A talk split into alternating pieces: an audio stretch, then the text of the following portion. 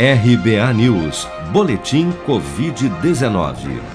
A última atualização do painel Covid-19 do Ministério da Saúde aponta que em 24 horas foram notificados pelas secretarias estaduais de saúde 14.471 novos casos e mais 434 mortes provocadas pela doença no Brasil nesta segunda-feira elevando para 569.492 o total de óbitos relacionados à Covid-19 desde a primeira morte confirmada no final de março do ano passado.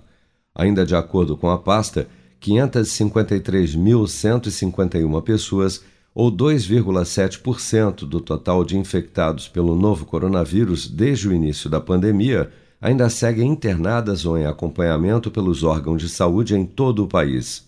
Segundo dados oficiais, 116.141.097 pessoas, ou 74% dos cerca de 158 milhões de habitantes do Brasil acima dos 18 anos, já haviam recebido a primeira dose da vacina contra a Covid-19, sendo que destas, 50.598.569, ou 32% da população adulta do país, também já foram imunizados com a segunda dose ou dose única da vacina até esta segunda-feira.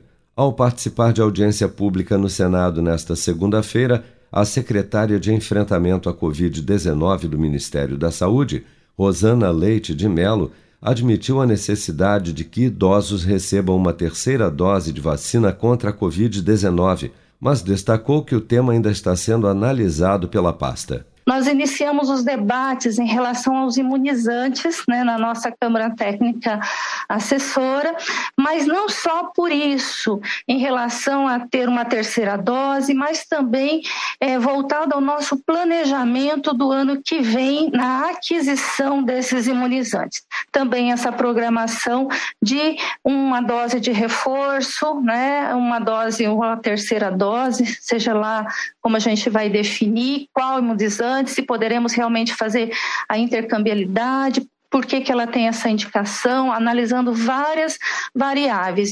Um estudo da Fiocruz apontou um aumento de internações de idosos com mais de 80 anos nos estados de São Paulo e do Rio de Janeiro nas últimas semanas, o que tem provocado questionamentos sobre a eficácia das vacinas.